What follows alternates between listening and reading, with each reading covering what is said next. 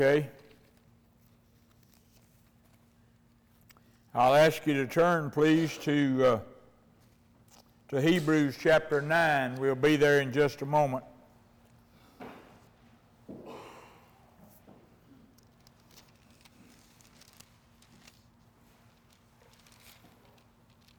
But also coming from, from chapter 9 of Hebrews is a verse that we first introduced in a sermon several weeks ago.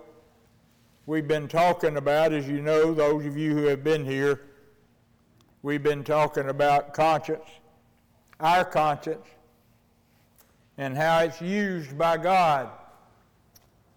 We've made the point that not many sermons are preached on this issue because it's in none of the theology books, and very few preachers tend to take it on, and I just don't know any better.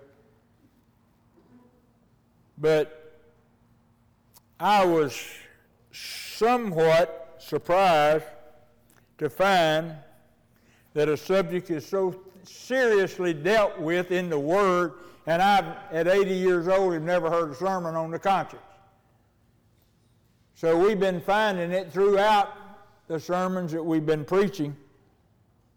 And there's another place this morning, but it all comes from this one fact that establishes the value of our conscience in our spiritual life.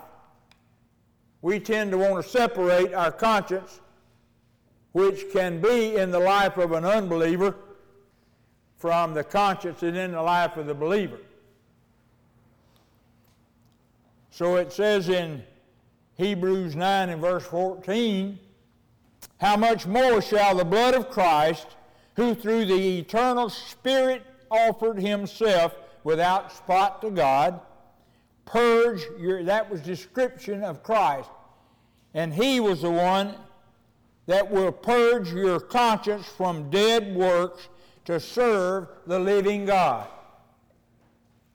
Now, there are two kinds of works that we were created for.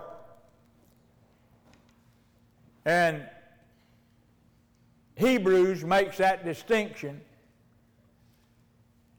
that there is a group of works called dead works. They're those works that you call yourself, you and I call ourselves doing it for God. God didn't ask us to do it, didn't tell us to do it and didn't assist us through the activities that we did for doing that thing for God. That's called dead works. You don't receive a reward for it. You chose to do it, and you did it your way, and God really wasn't in it. And there's a lot of people in churches today who do not realize there is such a category of things that they do for the Lord, they say, that are dead works, that He didn't ask you to do them, and you will not get rewards for it. So, with that establishing our issue that we've been preaching that our conscience is something that when Jesus comes in at salvation, the Holy Spirit of God that indwells us at the time of our salvation starts to work on whatever conscience is there already. And we establish the fact that when Adam and Eve, the only two people who were created at the time, sinned, and they both were made guilty of their sin by their conscience, and they hid from God and made coverings of their naked bodies with leaves. And God comes through and says, Where are you? And they said, We're hiding over here. And he said, Why are you hiding? They said, Because we were naked. And I think the next word from God makes him so close to the way we do things. I, am more and more learning how much of an am, image of Him we were made, or them that we were made in. And he said, Who told you you were naked? You didn't know it before, and now you know it. So you know what that means. You ate of the tree of knowledge. You sinned, I told you not to. So I'm convinced myself that when there were only two people in the world, they had a conscience. And that conscience was that they had was active enough in their daily goings about to convict them of the sin that they did, which was not a sin in the Bible for everybody, it was just for them. God told Adam, Don't eat of that tree.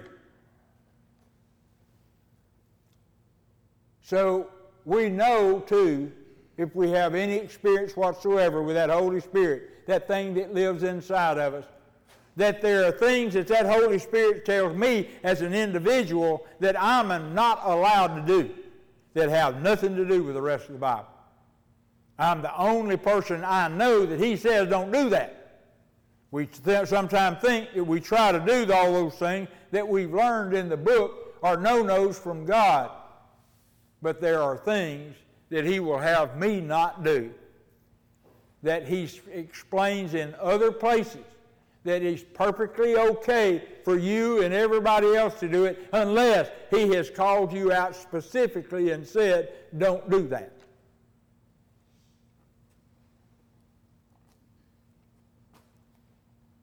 So we see, I mean, when I first tackled this thing about a conscience, I've had people tell me they didn't have a conscience. But they do. They might not know it as such, but they have it. If Adam and Eve had it, they've got it too.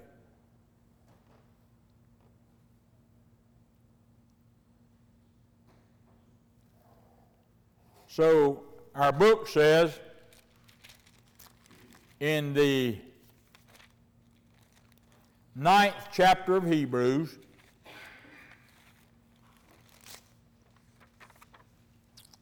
in verse, well, we'll kind of start at the first of the chapter to get you a little bit in the context of where they are.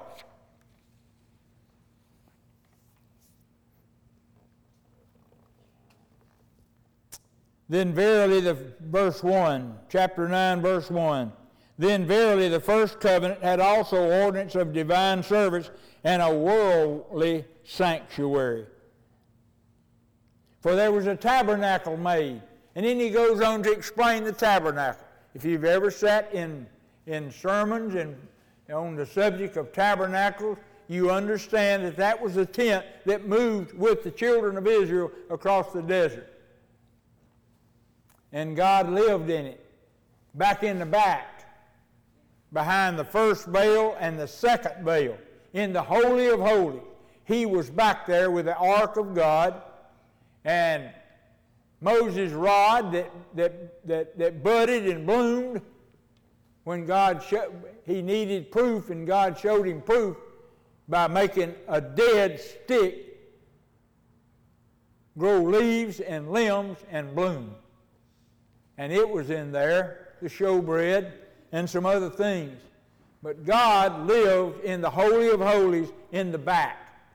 Now, on everyday situations where priests dealt with sin, they went into the first room, the first tabernacle, they called it, and did their business with God about sin.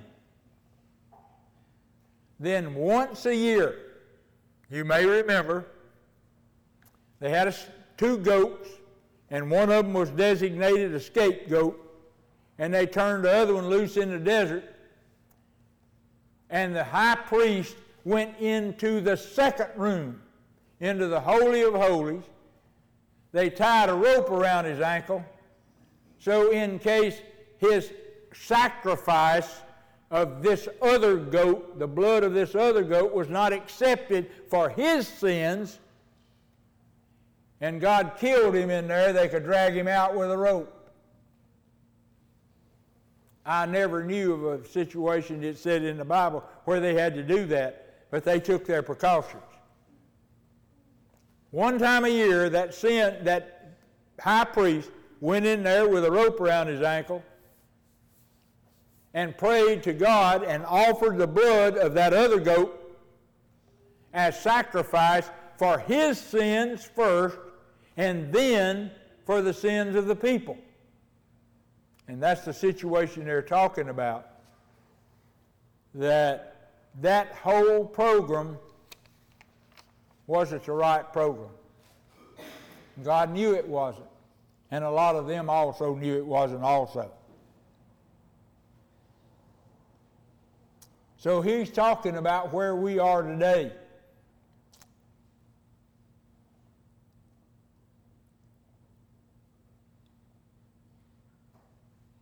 But in the second time when he went in there for the errors of the people, I think there is an interesting point to be made. Aaron, the high priest, went in there for his sins. He also went in there for the people's sins.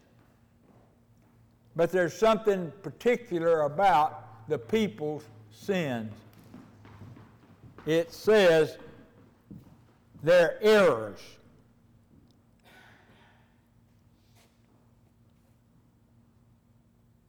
But into the second went the high priest alone, verse 7, once every year, not without blood, which he offered for himself and for the errors of the people. Now, those errors are sins that he tried to sacrifice forgiveness for, for those people, were sins they did not knowing that they were sins. They were accidental sins. There were no sacrifices in the Old Testament for sins that we as people did that we knew were sins and we did them on purpose. A lot of people don't know that. They think that everybody had to offer sacrifices for their sins on a daily basis, like, and they were commanded to do that. But that was supposed to be for sins that they accidentally committed, not that those they did on purpose. There was no sacrifice for a purposeful sin.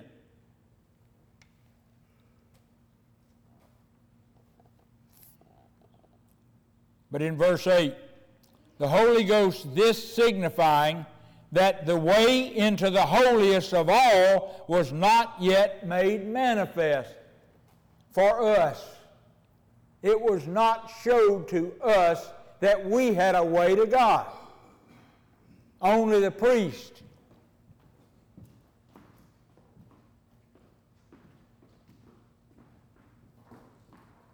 while in the first tabernacle was yet standing. Now, there's something that we all need to understand. This is not a detail, this is a big thing. You know the story about when Jesus cleansed the temple. God lived in the tabernacle till they built a temple at Jerusalem. Then he lived behind the veils in the Holy of Holies in the temple in Jerusalem and it was treated the same as the movable temple the tabernacle was in the wilderness. When Jesus went in and clean, cleansed that temple, when he threw the money changers out and took a whip made out of cords and ran the crooks out of the church, when he did that, that was God's signifying that he no longer was going to be living in that temple. He was not going to be behind the, ho- in the veil in the holies of holies. That's not where he was going to live anymore. And Jesus was giving the people, the Jews, that idea when he did what he did to the temple, which they all thought was above reproach. Nobody could do that to the temple of God, but Jesus did. So it caused everybody to talk. Here was a group of people, probably most of the people, the average people in Jerusalem, that were saying Jesus was the Messiah. But yet, he had pulled this deal of going and cleaning out the temple, which they all thought was 100% sacred. Then the next thing that happened, if you remember, involving that veil going into that Holy of Holies, was when Jesus was crucified on the cross. And when he gave up the ghost and died, that veil in front of the back room, the Holy of Holies, where God lived, was ripped from the ceiling to the floor, and God did it. We're not protecting this place anymore, God says, because I don't live here anymore. You remember what he said? He said in prophecy back in the Old Testament, I will put the law of my spirit in every man's heart. He will have the law inside of him. It won't be the tablets of the Ten Commandments back in the Holy of Holies along with the, the, the uh, uh, uh, Moses' rod and those other things. It won't be there no more because I won't be there. And he moved out, and 50 days later, after Jesus was, was, was, was resurrected, at Pentecost, the church started. And since that time, God has lived in our hearts in the form of a part of Him that is called the Holy Spirit when we all walk out of this building, unless God wants to be here for a special reason, He's not, you can't accept that He's here. That church down the road, God don't live down there. He lives in the people that walk in and out of it. And we need to understand that. That where we go, we carry God with us.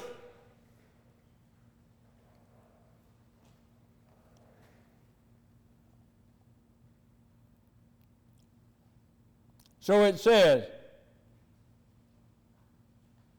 the Holy Ghost, verse 8, this signifying that the way into the holiest of all was not yet made manifest or told to the people like you and me, while as of yet the first tabernacle was yet standing. As long as that place was considered where God lived, what God had planned for us in the form of Jesus, what he called the Reformation, couldn't happen. God couldn't be in two places. Or he could be in every place, but I mean, it's his plan that he not be.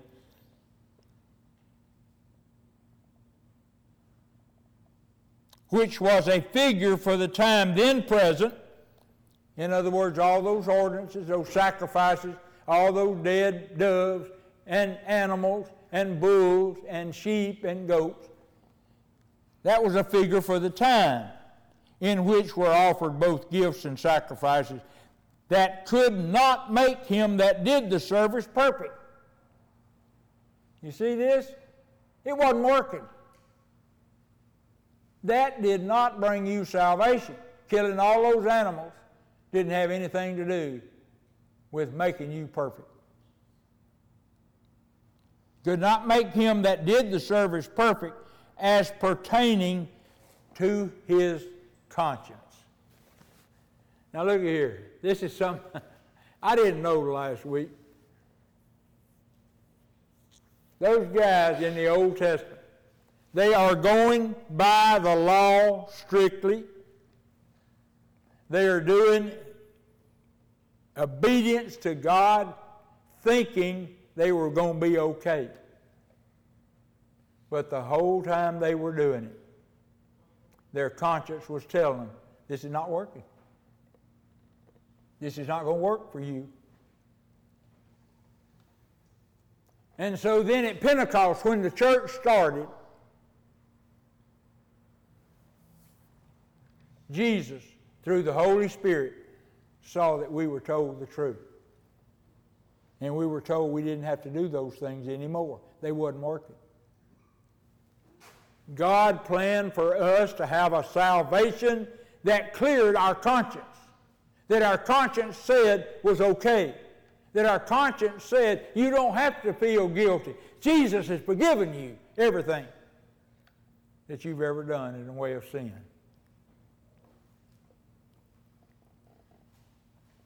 Which stood only in meats and drinks and divers washings different kinds of washings, and carnal ordinances, those of the flesh, not spiritual things. the sacrifices and all these little rules they had were not spiritual things. They were fleshly things, things you did with your body, things you couldn't do, things you could do, things you were allowed to do. How many steps you took on Sunday was even 67 steps was the most you could walk on Sunday. All those rules. They had them one for everything. And carnal ordinances imposed on them until the time of Reformation. So, until God brought reformation with Jesus Christ and the way that we could know that we were being forgiven for our sins and not have to do anything about it other than ask for it. That was what was on the way. But those things that God told, imposed on these people to do, their own consciences at the time were telling them, I don't know about this. I have no, no, no, no confidence whatsoever that what we're doing is going to make us wind up with God. But just to throw a little rabbit trail in there, the same thing that brought us to salvation in the New Testament faith, faith in God and in Christ and what happened on the cross. Same thing in the Old Testament brought us to God too. Those who were considered godly people in the Old Testament got there by faith, by believing God.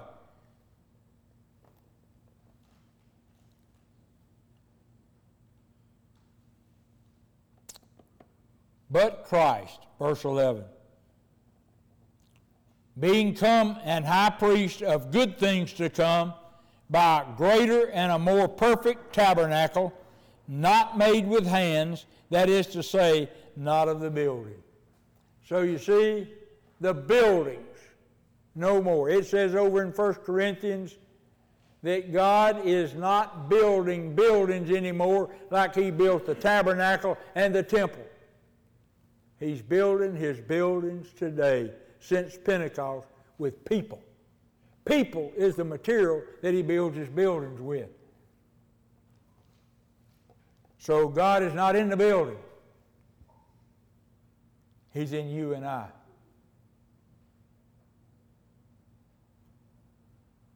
So the cleansing of the temple was to put a stop to the worship of, God at a temple and a tabernacle and to put it in our hearts. That word reformation interpreted as getting things right. so the whole program in the Old Testament wasn't getting things right. And until Jesus came, what he asked us to do was getting things right after he came. So conscience played a part and made the Old Testament person who looked toward God made his conscience, or, or the conscience made him guilty and feel guilty because of the things he were doing because it never satisfied his conscience. So let's turn now, if you will, to Second Thessalonians, right back over left a few pages, in chapter 2.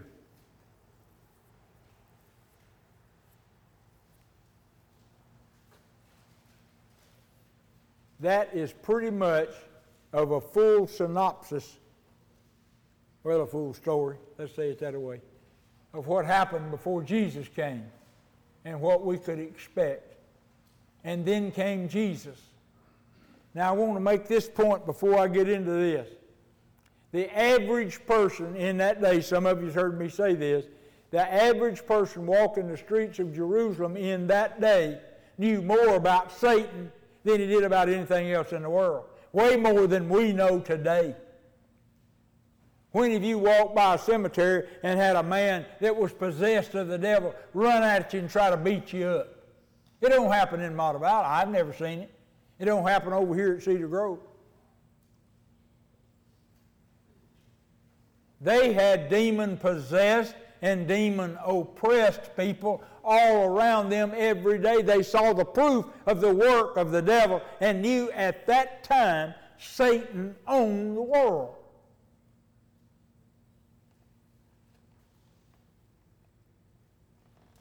What validated Jesus? 200 men came and claimed to be Jesus in the period of a few years. What made them believe him instead of the others? Now, the others died, but until those others died, the people believed in some of them. But the one thing that made these people in the streets believe that Jesus must be the Messiah is he is the only one that took the control of the devil off of a man. And the man went and put on clothes and shaved and acted like human beings instead of like some kind of animal. That was the proof to them that Jesus was stronger than Satan. And you remember, Satan fell out of heaven onto the earth. He didn't fall out and go to hell. He, he, he, I guess he can go to hell anytime he wants to. But that's not his place where he lives. He lives on this earth with you and I, and he's everywhere.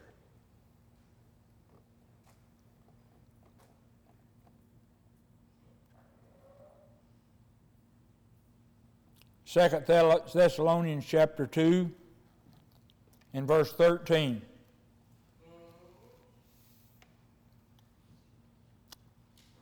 Paul is writing to the church at Thessalonica and saying, But we are bound to give thanks always to God for you, brethren. Paul is saying we're thanking God for the way you guys have handled salvation in Jesus Christ. Brethren, beloved of the Lord, because God hath from the beginning chosen you to salvation through sanctification of the Spirit and belief of the truth. Same thing that we all get to get to be a Christian. You've got to believe the gospel of Jesus Christ. Whereunto he called you by our gospel, to the obtaining of the glory of our Lord Jesus Christ. Therefore, brethren, stand fast. This is a word to us today. Everywhere I turn, and I hope I'm not better able to recognize it than you are. I hope you can see what I see. But whenever you turn on the news, you hear about Satan. People doing things for Satan. When you read the newspaper, you read about people doing things that are under the control of Satan, just like these people lived in that day. So he's giving us a message to look around. Those people in that day knew that if they had been called to God through the salvation that was in Jesus Christ, that they were special people. Nobody had to tell them that. They knew it. And today, there's so many people don't even believe in, in Satan. They say 70% of the United States doesn't. I don't know. I've never taken the count myself. I got other things to do. But I say this there's a lot of people acting like they could care less if Satan was riding around in their hip pocket. And he's behind everything that is called sin in this United States.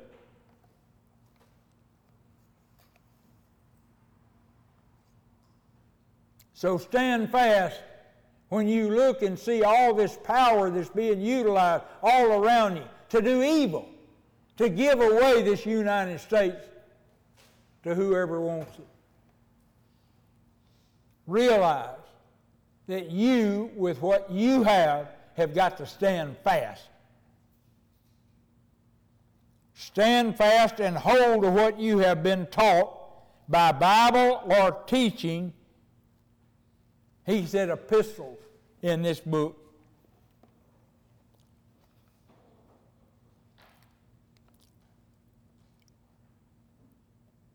Wherefore, verse 15, therefore, brethren, stand fast and hold the traditions which ye have been taught, whether by word or by epistle. That's letter. The word epistle in those days was a letter. And you know after you get through the four Gospels, everything after that is a letter that has been written by someone who was there and saw and lived every day with Jesus Christ. So that's what he's talking about. Whether it's by hearing the word from somebody teaching or by reading it yourself out of the Bible.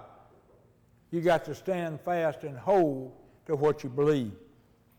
Don't let this business that's going on rock your boat.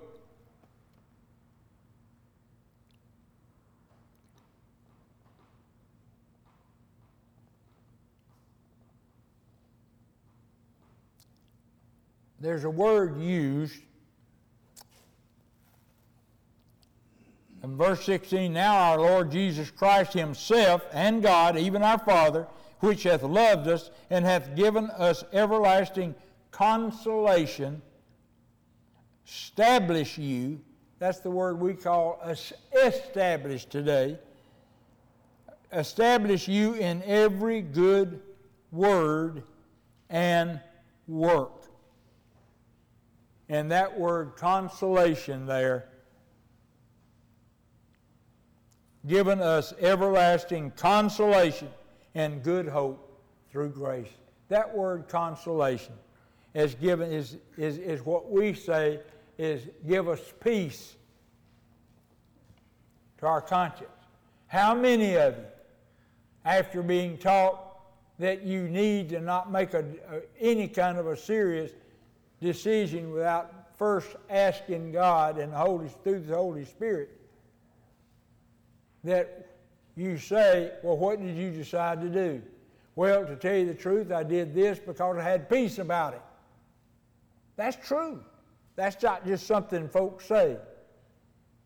Because you see, when you do what God tells you to do, your conscience gives you peace instead of guilt. Are you walking around today feeling like that you have done the right thing as God has directed you and you have peace because of it and you live in peace every day? He said, I will put in Deuteronomy, I will put before you a curse and a blessing. Which will you choose?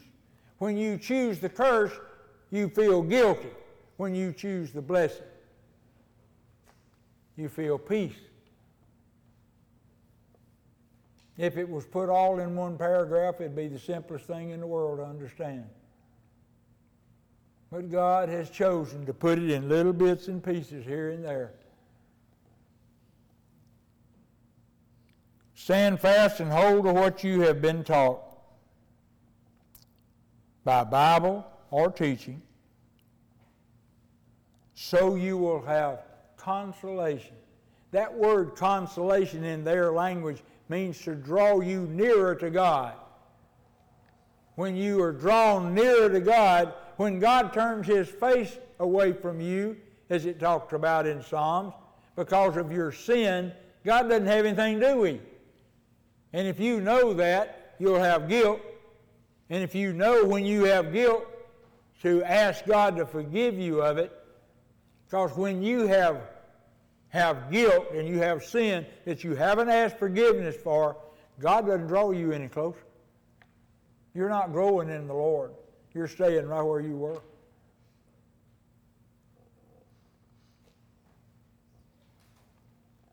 Giving us everlasting consolation and good hope through grace. Grace. The things that God gives you that you don't deserve.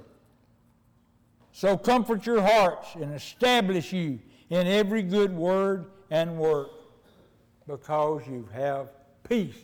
Why do you have peace?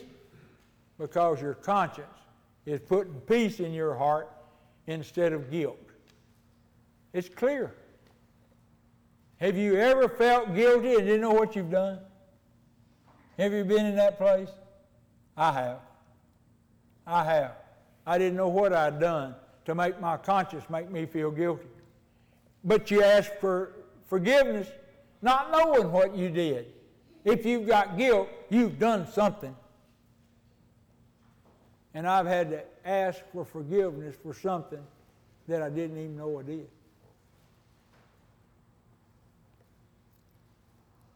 It's like Daddy told that young fellow, don't worry about spanking your young'un. You know he's done something you didn't give him a spanking for. You'll never catch up. So just go ahead and give him one. Don't feel guilty about it. I don't think he understood this passage of Scripture right here, but that's what he told that guy. And believe me, he lived it too.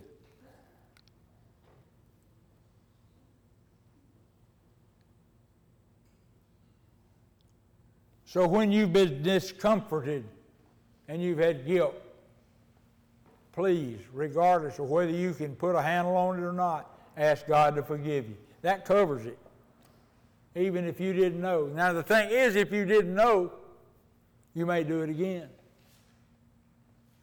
Ignorance of your sin brings repetition of that same sin. But the thing is, God will show you again. He'll tell you what I what you repented for the other day, that's what we're talking about right now. That's what you did. And you see that you just did it and you have guilt about it, just like you had when you couldn't see it. But you know now, it's like Paul said, I wouldn't even know covetousness was a sin if it hadn't been in the law. So there are times when you find out something in your life that God does not want you doing. It. You can't say until you find it in the Bible He don't want anybody to do it. You just can say He don't want me doing it. So let me tell you what happened to me. He gave me guilt because of that and a great deal of discomfort, and I was almost sick because of what I'd done and didn't know what it was.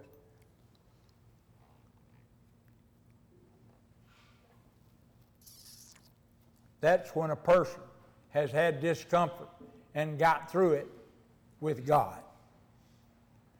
God will see to it that you know what you're not supposed to do, whether it's written in the lines of this book or not. I preach it like it's written in the book. I do it like it's been handed to me. Because I've learned there's things I'm not supposed to do that's perfectly all right for you.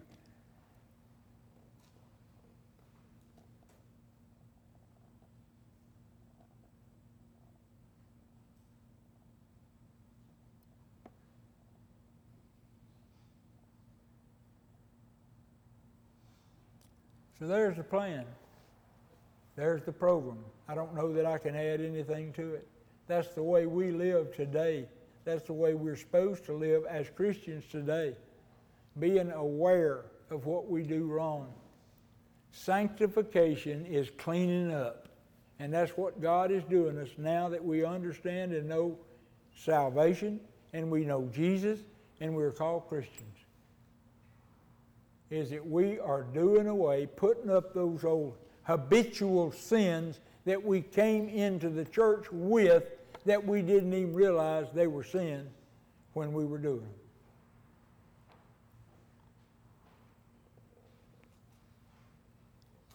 Let's pray. Father, thank you for showing us this plan. That if we didn't understand it, Hopefully, we understand it now. That we can add another thing in our mind that we have to live with in being your children. Teach us, Lord, what our sins are. And cause us to repent daily. If I sin daily, then I need to repent daily. And probably, Lord, you know, some of us sin so much that we'd have to pray two or three times to keep up with it all because we don't often know what we're doing wrong. Lord, we know that anything that keeps a person from being able to go to you, if we say a word that causes some person on their way to you to salvation happen to trip and hold up their salvation, is sin. We never know what that word might be.